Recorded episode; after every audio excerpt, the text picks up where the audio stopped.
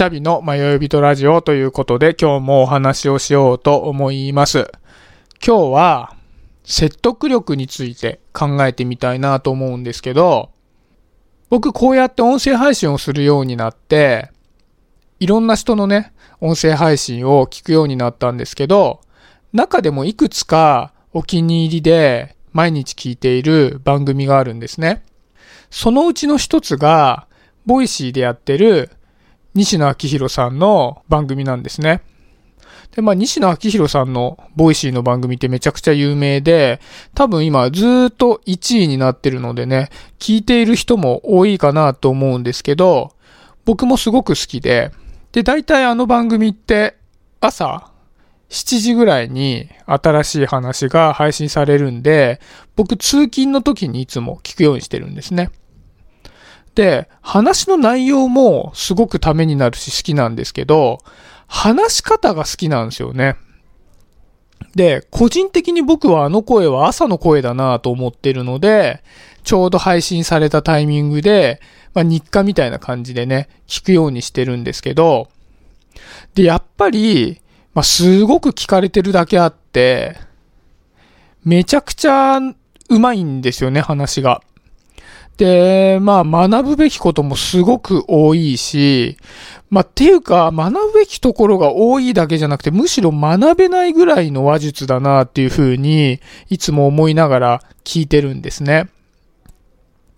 で、まあやっぱりね、自分の話に活かしたいなとかって思うんで、どんな話し方してんのかなみたいなことで聞いたりしてるんですけど、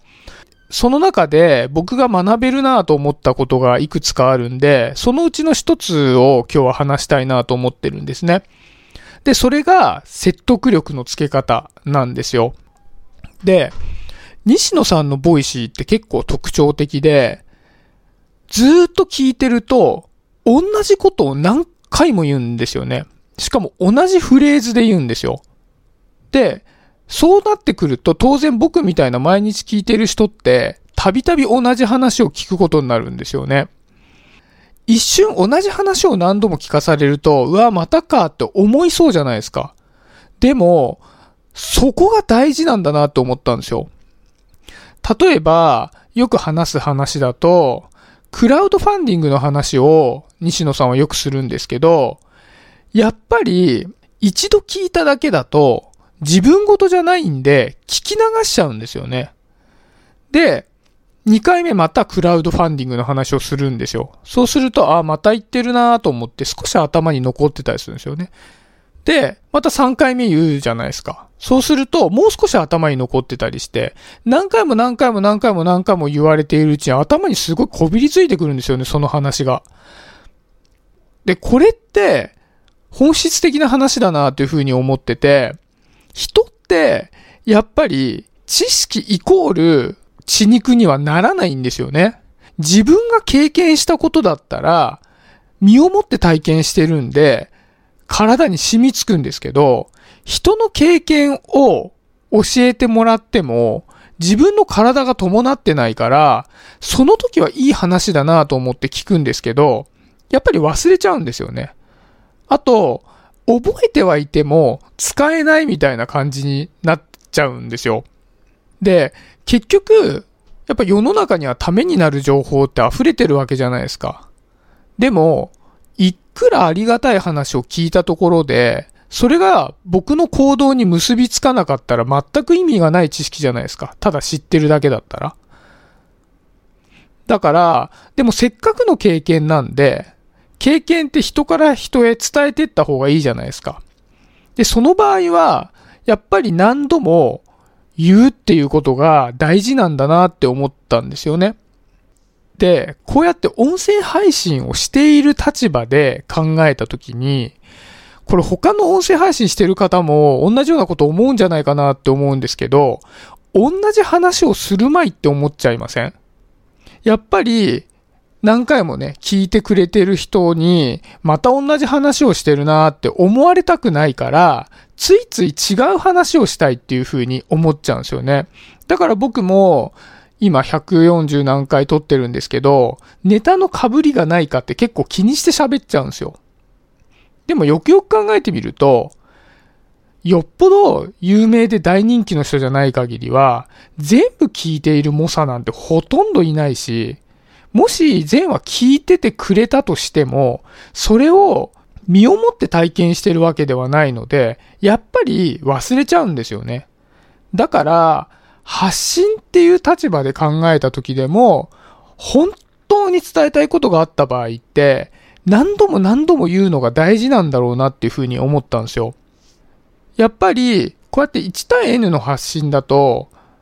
リアルなコミュニケーションよりも双方向性が低いので、相手からの反応ってそんなに返ってこないじゃないですか。でも、リアルなコミュニケーションだと、同じ人に同じ話2回しちゃうと、え、その話前も聞いたよって言われちゃうじゃないですか。だから、結構同じ話を同じ相手にするのって、ちょっと無粋だなっていう風に思っちゃうとこあるじゃないですか。でも、やっぱりリアルなコミュニケーションにおいてでも、その話が重要だったら、やっぱ何回も言った方がいいんですよね。なんか同じ話を聞いたよって言われちゃうんですけど、僕も同じ話を何回もされた時のことを思い出すと、2回目聞いた時に、前聞いたことを思い出すんですけど、じゃあその前聞いたことをずっと頭の中で覚えてるかって言ったら一旦忘れてるんですよね。で、2回目言われた時に思い出すから前も聞いたっていうだけの話で、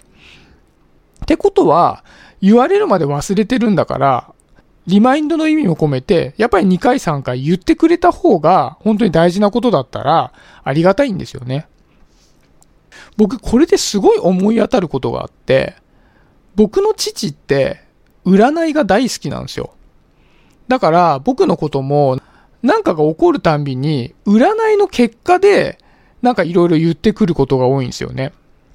で、まあ僕はそれにすごい振り回されても来たんですけど、未だにずっと頭の中に残り続けていることっていうのがあるんですよ。その父が何回も言ってた占いの話の中で。それは、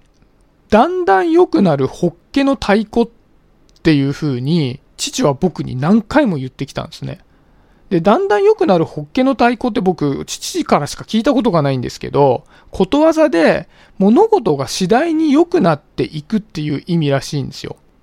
父の占いによると、僕は人生の後半に行くに従って運勢が良くなるんですって。だからそれをだんだん良くなるホッケの太鼓っていう風に父は何回も言ってきたんですけど、やっぱり僕自身はそんなに占いに興味があるわけじゃないので、一回言われただけだとこのフレーズ忘れちゃうんですよね。でもこれ何十回も聞いてるから、もう頭に叩き込まれてるんですよね。で、当時は、正直小学生ぐらいの時からその話されてるから、だんだん良くなるっていつの話だよと思ってたんですよ。もう今すぐ良くしてくれよと思ってたんですけど、やっぱり年を取ってみると、その言葉って結構助けられるなっていう風に思うんですよね。やっぱり今日より明日の方がいいって思いたいじゃないですか。今年より来年、来年より再来年の方がもっと良くなると思いたいじゃないですか。で、その時に、おそらく父は僕のためを思って、まあそういうふうに占いで出てるから、だんだん良くなるホッケの太鼓って言ってくれてたと思うんですよね。で、それが結構今の僕の支えにもなったりしてるので、やっぱりそれを考えても本当に大事で伝えたいって思ったことは何回も言うっていうのが大事なんだろうなっていうふうに思いました。ということでですね、今日は説得力をつける方法ということで、まあ、シンプルに言うと何回でも同じことを言うっていう話ですね。で、プラスで同じことを言うにしても同じフレーズで言った方がいいっていうのがあるなっていうふうに思いました。結構ね、西野さんの Voicy も特徴的で、同じ話をするときに全く同じフレーズを使うんですよね。で、それも結構頭の中にこびりつく一つのスパイスになってるんじゃないかななんて思います。はい、今日はそんなところで終わりにしようかなと思います。今日もありがとうございました。シャビでした。バイバイ。